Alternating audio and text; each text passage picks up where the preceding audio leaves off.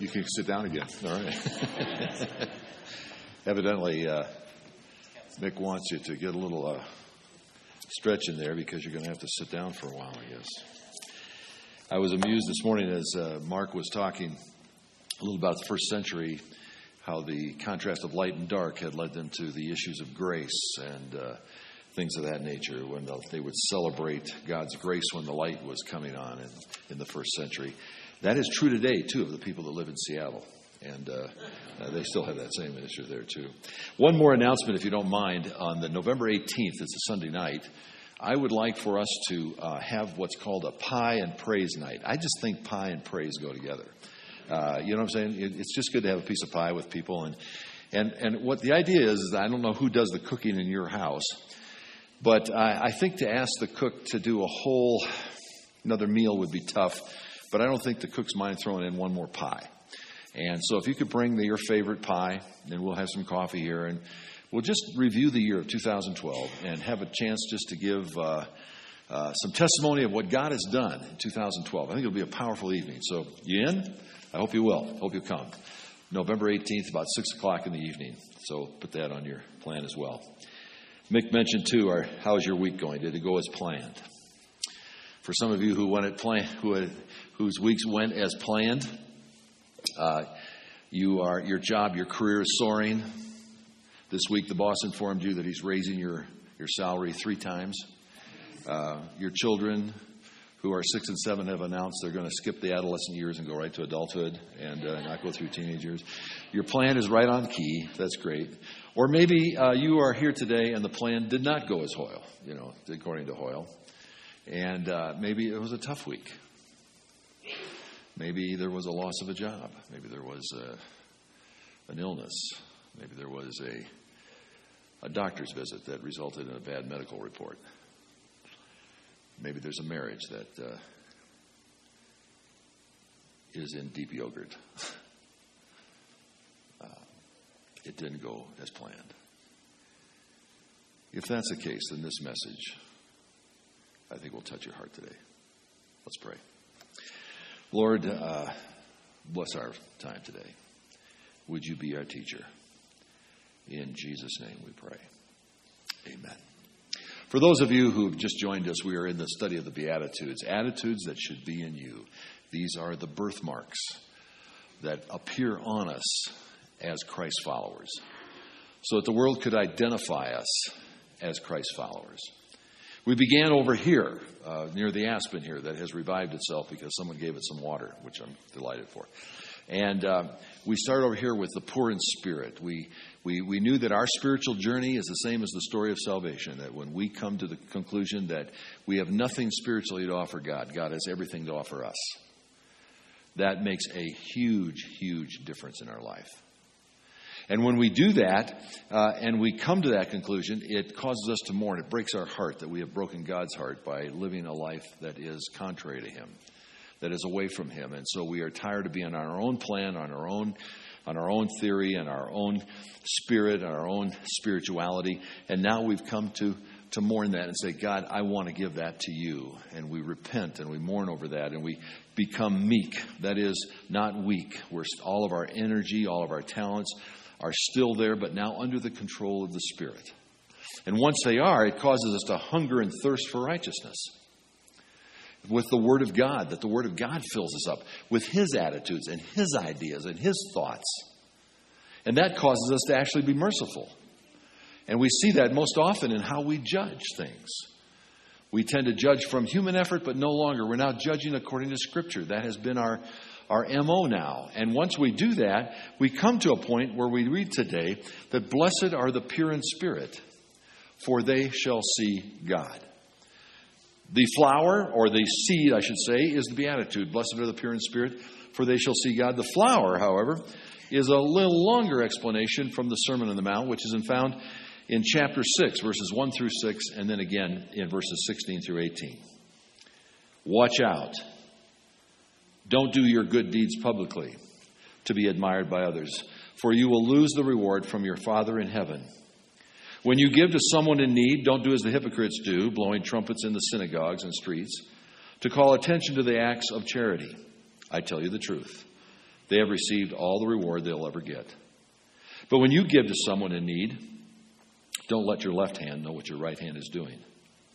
Give your gifts in private, and your Father who sees everything will reward you.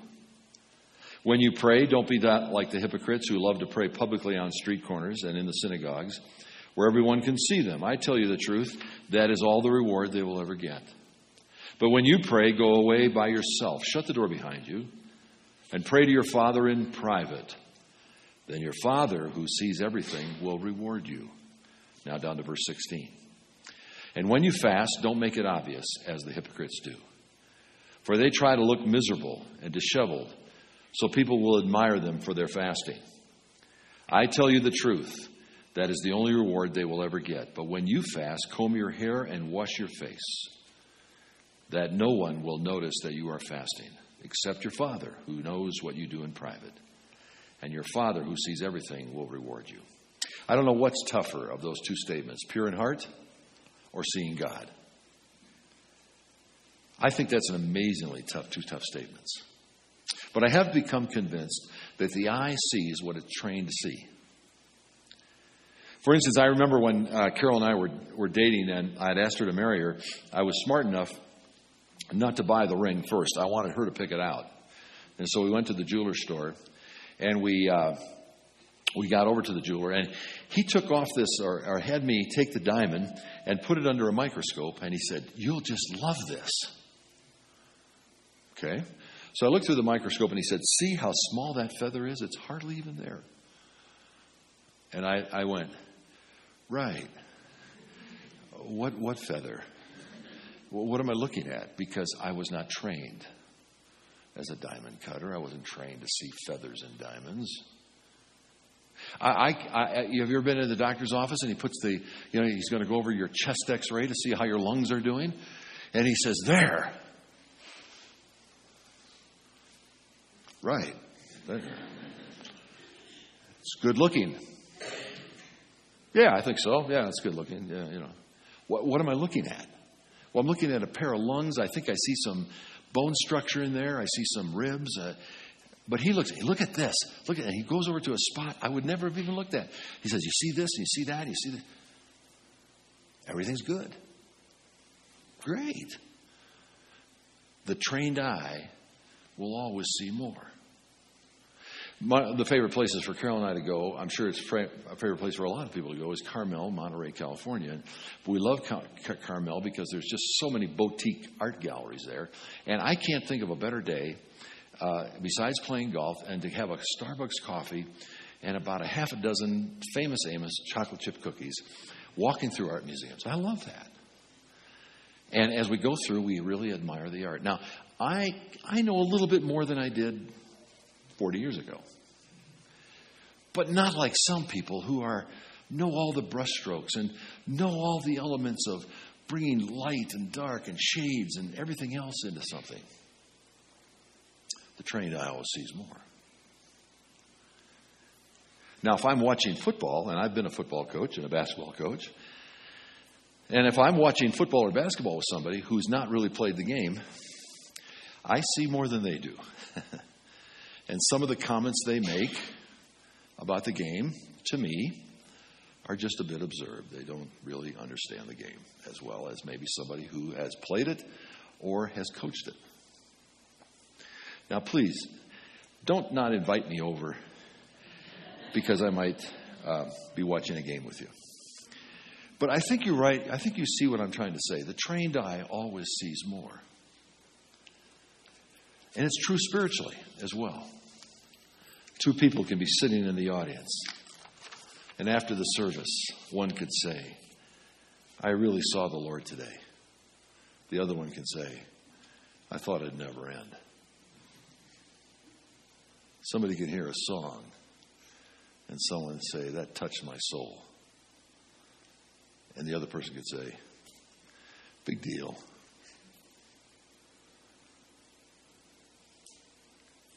Let me ask you a question this morning. How's your spiritual eye? Can you see God? Are you trained to see God this morning? You see, it all depends on, it all emanates from happy, blessed, fulfilled is the person who's pure in spirit, who's pure in heart, who's pure in their motives. They'll see God. And, and, just as a pastor, what I think I fear the most in many of our churches is that people come to the service mixed in their motives, not pure in heart. And they walk away from church really not having an encounter with God. Not even satisfied. They don't see God because they're still filled with themselves. And that's because they really don't hunger and thirst. That's because they're really not under the control of the Spirit. That's because they've never really mourned and repented from thinking that they can run it themselves. And that's happened because they've never really gotten to point one. They just think that they still have something spiritually to offer God. But when they find out they don't, and then when that day comes, then the heart is broken. Repentance, true repentance occurs. The desire to be under the control of God happens. They come with a banquet appetite for the Word of God. Then all of a sudden they begin to see and to say and to judge things correctly. And now they have a desire to have no more of their motives mixed. Because they want to see God in things. And they want to see God in you. Ultimate destination of every work of God is for His people to see His glory and give Him praise. And when it all ends, when this earth is done and time shall be no more, someday I'll see Jesus and I'll be face to face with him. And God will give me a vision of himself, and he'll do it to you as well. Face to face with Christ my Savior. Face to face, what will it be? And even today, one of the great songs that's in our repertoire is I Can Only Imagine. I can only imagine what it's going to be like. And yet, thou don't reserve that statement for some place far off in the future. It's true for right now. God says, I want you to see my glory. I want you to see what I do. Jesus says, My goal is to see God in everything that you do and I want you to see what I do. I want Christ revealed in you. I want Christ in you, the hope of glory. He didn't say pure in body. He didn't say pure in job. He didn't say pure in methods. He said pure in your motives. The Pharisees were pure in keeping the rabbinic law. They were pure in body. They were outstanding citizens. And if they were here today, they'd make, be outstanding citizens of Summit County. And yet Jesus says to these Pharisees, even the harlots will get into heaven before you do. Good night. This idea about being pure in motives is really true, and it's really something. What does it mean to be pure? It means to be unmixed. It was a, an agricultural term that was used of corn that had been winnowed. It was used in the army of taking cowards out and weaklings out so that the army would be pure. The story is told of Alexander the Great. He was a young man when he conquered the world. He would tolerate no cowardice in his army. One day they brought a young man to him. He was a beautiful looking man, about 17 years old, 18 years old, just a young teenager in the army. He had run from his position, he had abandoned, he was a coward. They brought him to Alexander, and Alexander, regardless of what they did, he would put them to death. He, he tolerated nothing. He, there was nothing mixed in his army. But this guy was so beautiful looking that you could see that Alexander's countenance was changing. And the guy promised he'd never do it again. And Alexander, for the first time in his life, gave this kid a, the first chance to, to recover. Two weeks later, he ran again. He brought him to Alexander, and he Alexander said, What's your name? And the kid said, it's Alexander, like yours. And Alexander said to the kid, I suggest either you change your behavior or you change your name. Who are you in Summit County? They call me Christian. They call me a Christ follower. And sometimes I think I hear Jesus saying, change your behavior or change your name. Amen. It's unmixed, gang. You want to see God? That's almost an impossible statement. Then God calls for no unmixed, no, no mixed motives. Because the heart is the steering wheel of your life. You know, besides pie, I love fries. I love a good plate of French fries. You ever take a bunch of ketchup and you, you pour it on there, and all of a sudden all the ketchup comes out? You know why it does that? It's got water in it. They mixed it.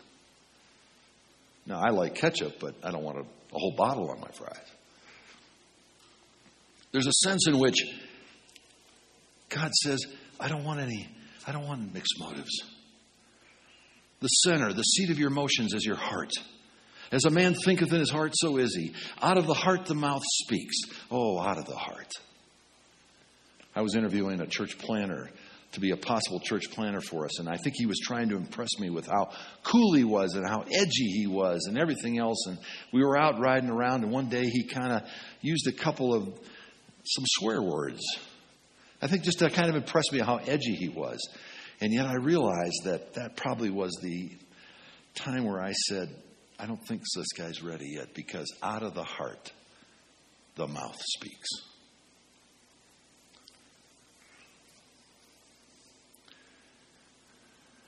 That's where the motives get mixed. God says it's an unbelieving heart that kicks you in or kicks you out of salvation. If I had written it, I'd have said it was an unbelieving mind. No Christianity is not just intellectual assent. It's a decision of the will. And when we say to someone, is there any good reason is there any good reason right now where you can't receive Christ? I like the question, but in some ways it leaves it to just intellectual assent. It's not a matter just of the intellect, it's a matter of the heart, the will,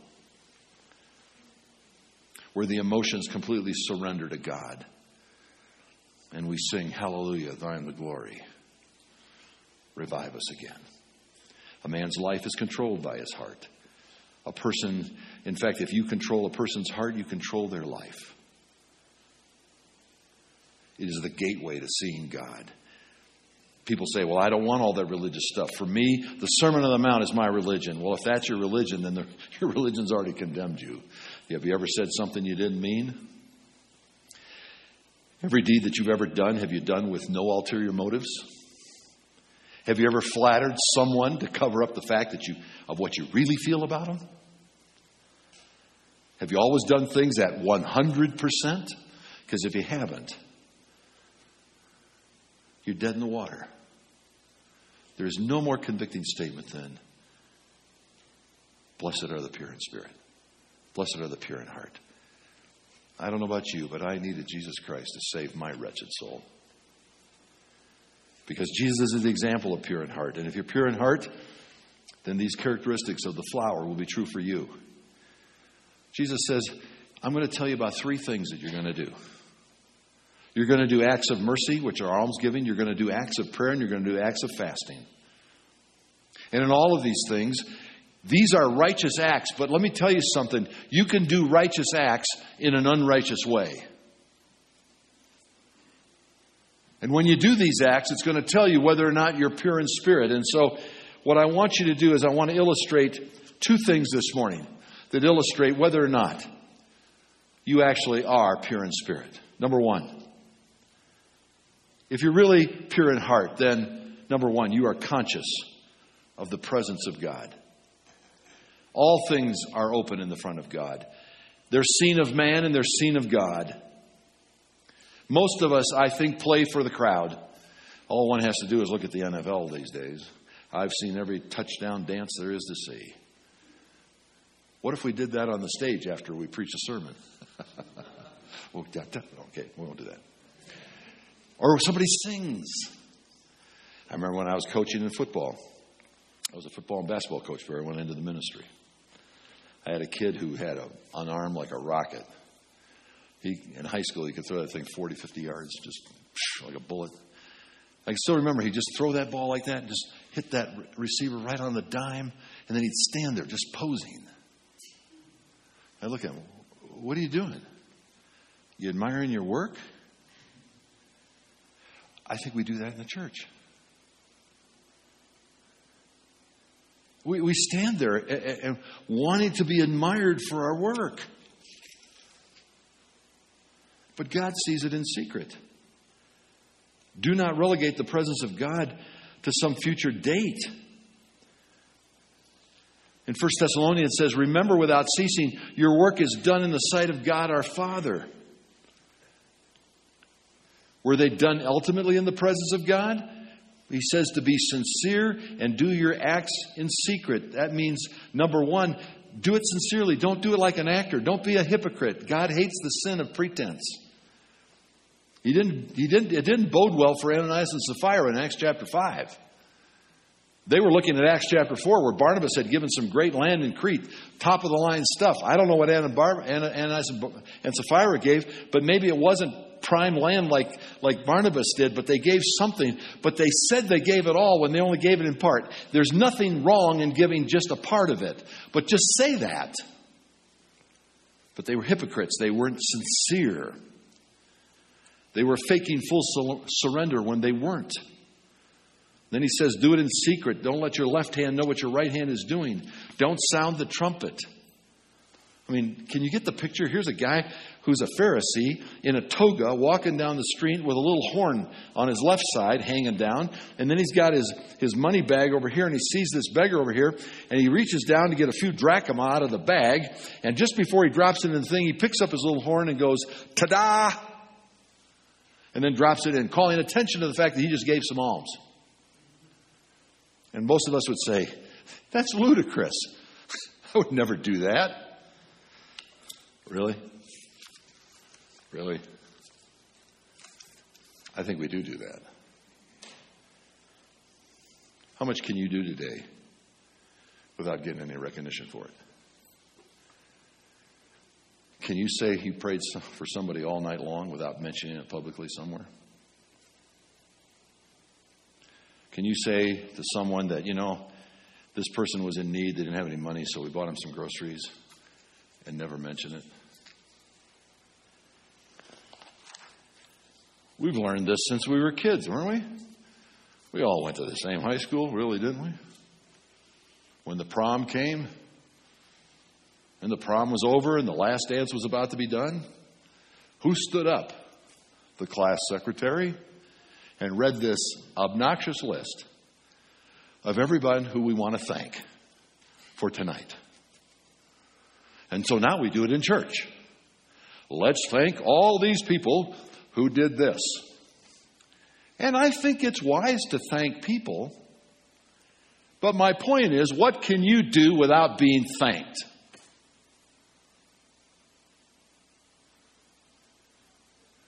Because I think when you get thanked, there's a certain sense in that which Jesus says, you just got your reward. That's it. You've been thanked. Now, I realize that uh, you say, well, what does it mean for your left hand to not know what the right hand's doing? Well, the left hand does something and the right hand wants the credit. The right hand does something and the left hand wants to acknowledge it. Jesus is saying, I know others will tell you that you did a good job, but don't let your left hand know what your right hand is doing. Don't even tell yourself. See, we're all victim of head noise. John Bunyan, the great preacher, was told after he preached a great sermon by someone who came up and said, I, I already know it. The devil beat you by 10 minutes. Now, that doesn't mean that we don't thank people, but there's a reason, and I know that probably right now I could be skating on thin ice as a pastor and talking about pastoring and musicians. But I'm the interim. so skate away. It's not wrong to thank a musician for the good music they provide. It's not wrong to thank the pastor for a good sermon, but there is a reason why I don't go to the back and don't shake hands with people on the way out. I don't need that. See, I came to a conclusion about 25 years ago that I preach my message for God. God is the audience. You guys are eavesdropping. Because the final analysis when I ride down the hill today is whether or not I get the approval of God, not you. That's it. That's all I got. That's all you should have too. But we still have such a desperate need to be thanked. We're always conscious that God is in presence, which leads us to point number two. Not only are we conscious of the presence of God, but we're content with the praise of God. We sure love to hear people praise us, and I know no one can do that. I can't even do it. I, I, can't do it here in Dillon. I'm sure I'll say something or do something that probably people aren't going to be pleased with, and I just have to say, well, sorry. Let me read what Paul wrote to you in 1 Corinthians 4 3. As for me, it matters very little how I might be evaluated by you or any human authority. Sounds pretty arrogant there. Paul says, I don't even trust my own judgment on this point. But he says this my conscience is clear. But that doesn't prove I'm right. It is the Lord Himself who has to examine me and decide.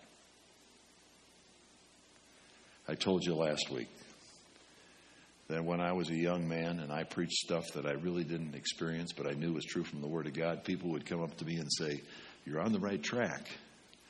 But after you go through what you just preached, you'll preach with a lot more authority. Well, now I am their age. And you know what they've said to me was true. After you've gone through it, there's a certain sense of authority that you can preach with.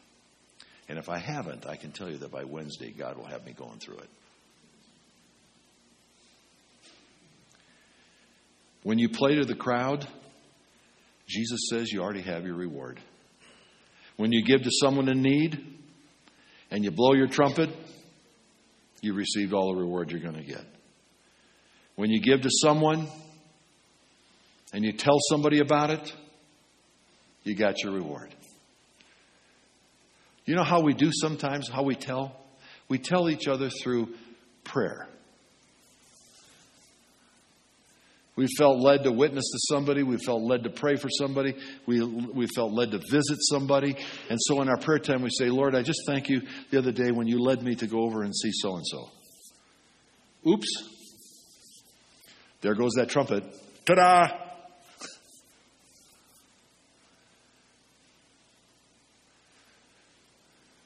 Folks, this is, is serious, you see, because the pure in spirit, those who are pure in heart, have gotten that way because they've, they're so they're so merciful. They're so filled with who God is. They've received the mercy of God themselves because they were so filled up with His righteousness. And that came because they were under His control. And that came because their heart had been broken about going their own way.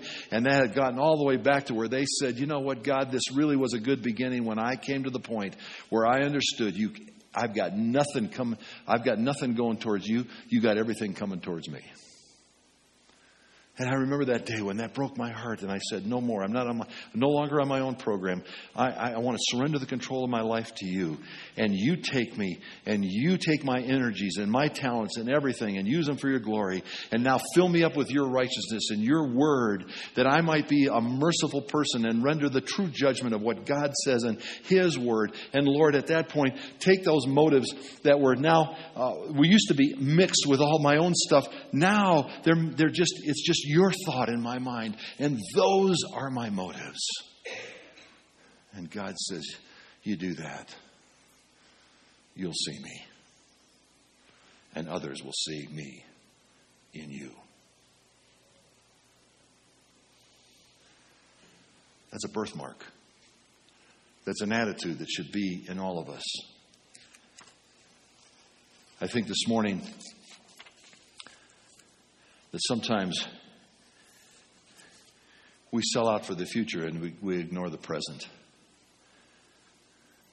The last slide on the screen is a good one, I think. I wasn't made to be a pleasure to humankind, but for God.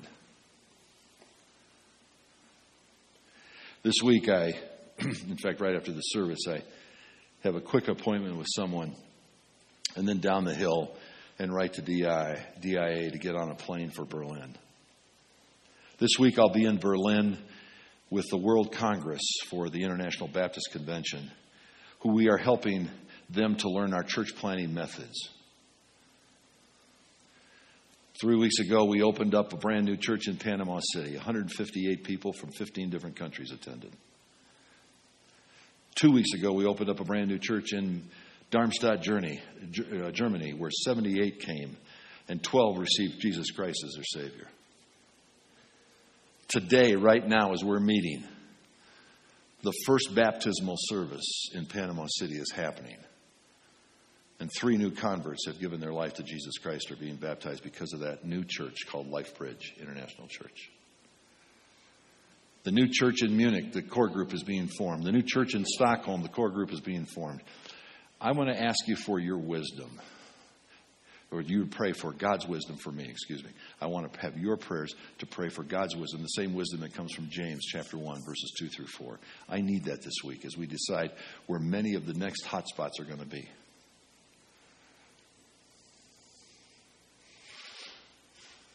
We want these cities and our actions to be what God wants. We want to join Him in what He's doing.